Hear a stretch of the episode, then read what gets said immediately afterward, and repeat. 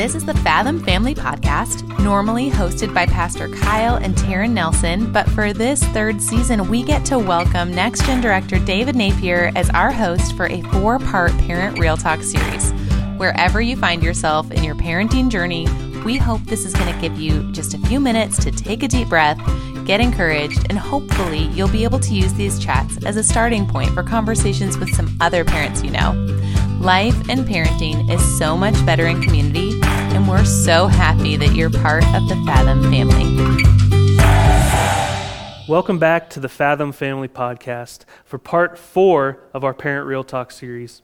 Uh, we're so glad that you've joined us for this. And if you haven't listened yet to part one, two, and three, I just want to encourage you to go back and listen to those. Part one, um, we talk a little bit about an overview of the whole series, and really that this is um, this is a chance for you to get to take a deep breath and realize that you don't have to be a perfect perfect parent, um, but you can be good enough for your kid and just pointing them towards Christ.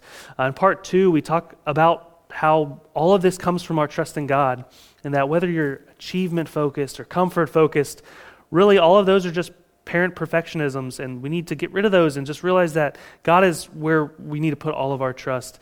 Um, and then in part three, we talk about self care.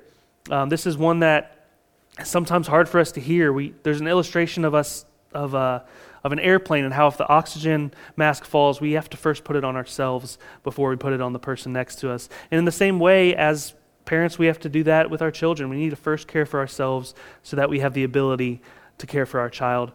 Um, and, and for this session, I just want to start off by talking about adventure. I mean, everybody loves adventure um, and, and especially stories of adventure. I absolutely love stories. It's something I've always um, just, anytime someone has a story to tell, I want to hear that story, and especially ones about adventure. If you're ever scrolling through um, Netflix or whatever platform of the one million that we have now, uh, where you watch movies and shows, there's always those uh, those docu series on adventure, and usually they're like Alaska, the wild frontier, um, come watch these mountain people try to live uh, in these brutal conditions. And you probably ask yourself, who in the world watches these? Uh, I watch those. I love stories of adventure. And uh, I might be a Florida uh, boy, if you will, um, but I have a love for the mountains. Um, I feel like I was probably meant to be born in the mountains, but somehow ended up in the swamps of Florida. Um, and, and for that reason, I, anytime I have an opportunity to take a, ch- a, trip to the mountains, that's something I want to do. And a couple years ago, uh, my wife Sophia and I uh, took a trip up to the Smoky Mountains in Gatlinburg. And when we're there, the whole time I'm like, okay, we got to go hiking when we're here. We need to have uh, some kind of, kind of adventure while we're here. We just need to strap on our tennis shoes because we're from Florida uh, and take a trip up a mountain. And so we decided, I convinced her that, hey, yeah, she's going to go hiking with me. We're going to climb up this mountain. It's only five miles. It's not that far. It's not going to be that big a deal. We'll be able to do it and no problem. We can even go do some other things uh, later that afternoon. So I finally convinced her. We look at the weather the day we're going to go, and it's showing a few rainstorms, but it doesn't look like anything that's going to take the entire day because, again, we're from Florida, and so it might be raining in your front yard and not in your backyard. Well, uh, the mountains aren't quite the same way, and even just a little bit of rain can feel like a, a monsoon once you get onto a trail. So we get out uh, to the trail we're going to hike, and, and we start off, and it's good for a little bit, and then all of a sudden, like it starts to rain. Well, what happens on a mountain when it starts to rain? Well, all the rain starts gathering on the trail and making its way onto your feet. And uh, I look at Sophia and just tell her, hey, it, it's going to be worth it when we get to the top. Like, it's going to be worth it. I know it's going to be worth it. Uh, you're going to love it. You're going to be so excited that we're here. This is just a little bit of rain, and it's going to be fine. And I told her how she was supposed to feel about this, uh, which is something you don't always want to do. Um, so we continue walking and hiking up this mountain. We begin slipping and sliding because, again, we're in tennis shoes, not in hiking shoes. And I look over at her, and she's just miserable, soaking wet and cold, and just hating every minute of it. And so again, I tell her, it's going to be great. We're going to get to the top, and, uh, and, and we're going to have a great time. You're going to be so glad we got there. Well, at the top was these two waterfalls that we wanted to make it to. And so we keep walking up and walking up and walking up, taking three times as long as we expect it to be, and we finally make it to the waterfall. And it was a total letdown. It was just a little stream coming through, and we thought we made it. And then we hear some people behind us say, uh, Oh, this isn't the real waterfall. It's actually another mile up. And I look at Sophia and I'm like, Well, we've made it this far. I'm sure you're going to love it when we get to the top. Well, of course, uh, I convinced her and, and, we walked all the way to the top. And um, we got to the top, and yeah, it was glorious. It was an amazing waterfall. So excited to be there. Um, but the reality is, it was very difficult to actually get there. And when I talk about it uh, with her now, it's nothing but a negative memory because she had to climb up in the rain, slipping and sliding all over the place. Although I'm the only one who ever ended up on his butt. Um, but it, it was a memory that we'll always have. But it's easy for me to tell her how it was going to be. This whole time I was planning it, I had this idea in my mind of what this was going to be like hiking this trail and none of it turned out how I thought it would. Her emotions during it didn't turn out how I thought it would. The experience didn't turn out how I thought it would. And we looked back at it, and I still loved the experience, but she did not. A lot of times we do this as parents. Our children are going to live a life that is a mountain. the whole, from birth till they leave this world, their life is going to be a journey up a mountain, a mountain of their dreams. And sometimes, as parents, we have uh, we make the mistake of telling them what their life is going to be like. We have this ideas that we've made up in our mind when we're dreaming about our child and we're dreaming about the next stages of their life that this is how it's going to go for them. You're going to do this, this, and this, and then you'll get there. Well, the reality is we are very distinct individual people, and God has written on our life a specific story for it. And it's very easy for us to try to write over God's handwriting, for us to fill out that life story with our own words. But that's not what we're called to do as parents. This goes back to trust again. We're supposed to trust God to write their stories.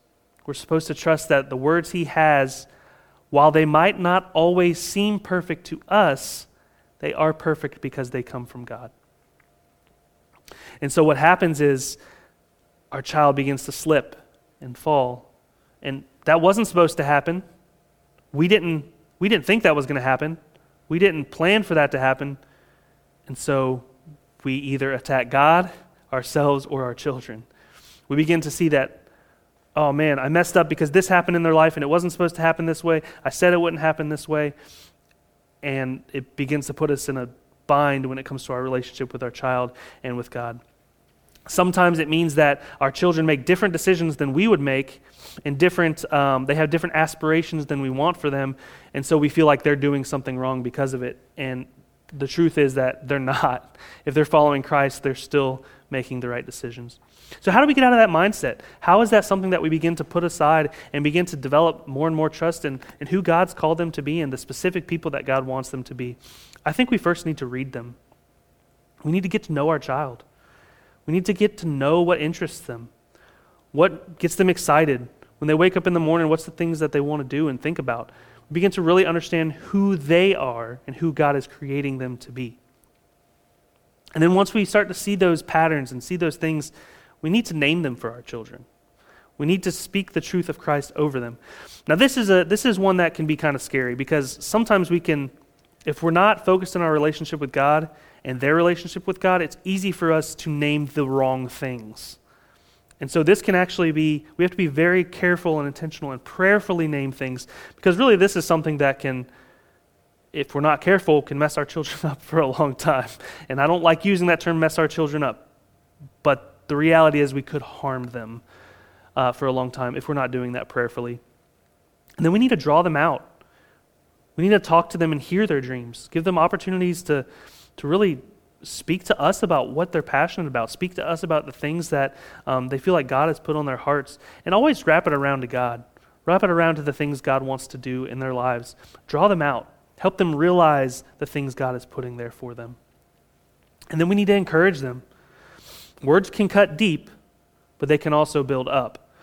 And so uh, we need to, and, and this is not something that comes natural for me. I'm not naturally an, encourage, an encourager, but, um, but we need to do that. We need to encourage them and give them um, reassurance because we all need to be told we're doing a good job.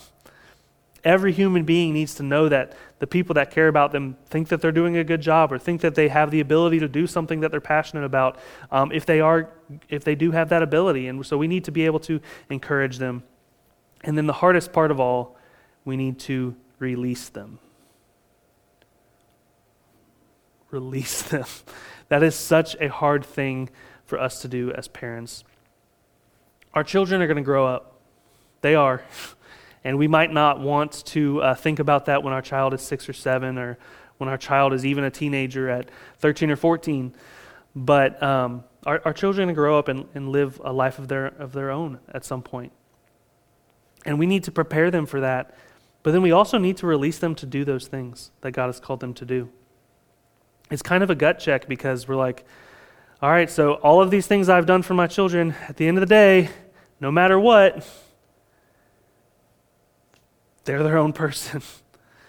and at some point, they're going to be on their own. And so the reality is they're going to slip and fall down that mountain.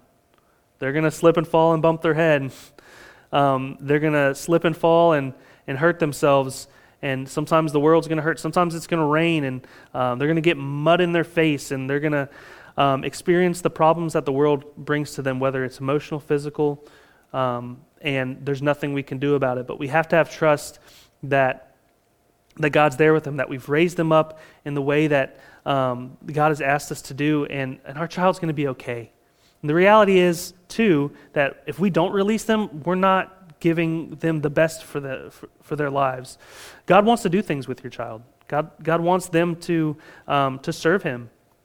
And if we never let them be their own person, and release them into that, they're never going to have the opportunity to, to serve Christ the way God uh, wants them to.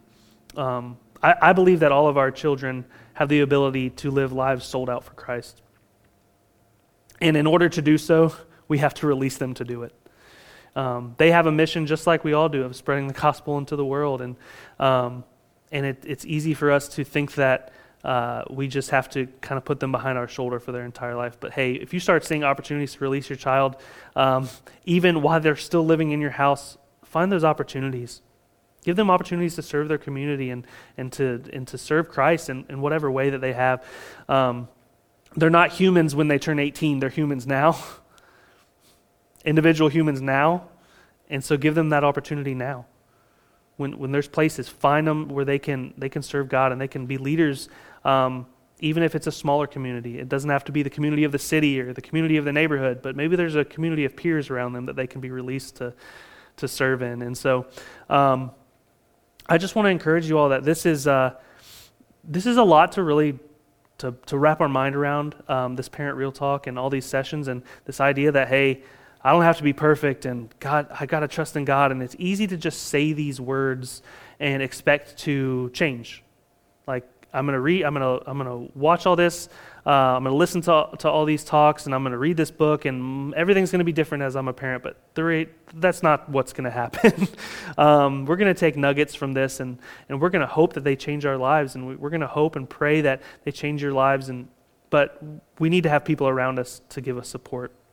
So if you're somebody, especially especially my single parents out there, if you're somebody who doesn't have a support system, try to find a support system. It can be um, it can be maybe it's your parents, maybe it's friends, maybe it's um, another couple. It's okay. Like you're you're in a spot that might be more difficult, and that's okay. But find a support system, and we have support systems and groups here at at Fathom that can really help you out and begin to process some of this stuff. If you're a if you're a um, if you're a married parent, um, I just want to encourage you to talk to your spouse about these things dive into the conversations in this book. Get the book and, and, and read through it together. Um, I've got a copy of it here if you're wanting to know what that looks like. Uh, it's Parenting with Heart. Um, it's written by Stephen James and Chip Dodd, um, and it uh, says How Imperfect Parents Can Raise Resilient, Loving, and Wise Hearted Kids. Get yourself a copy of the book, read through it. Uh, it's going to have more and more detail on some of the things we've talked about, um, and it's really going to help uh, your marriage, um, and it's going to help you as a parent begin to really process some of these things and start the conversation. The conversation doesn't end now. Uh, we hope that it continues with you and your household, with your support system. And uh, we just are going to continue to pray for all the parents um, that are part of this that, hey, you don't have to be a perfect parent, but you can be good enough following Christ. You need to trust in Christ. You need to have self care. Um, and then this final challenge um, to uh, raise your children as individual people, as people that have distinct purposes for Christ. And if we can begin to do that, I think we're on the right track um, to being parents that are fully in tune with their children, fully in tune with themselves, um, and fully in tune uh, with who God is and what God is doing through us as parents and through our children. Thank you for joining us uh, in this series. Um, continue to tune in to the Fathom Family podcast as we will have ton of helpful material for you um, released uh, throughout time. And so um, we're, we're going to continue to pray for you and hope uh, the best for you as a parent. And uh, have a great one.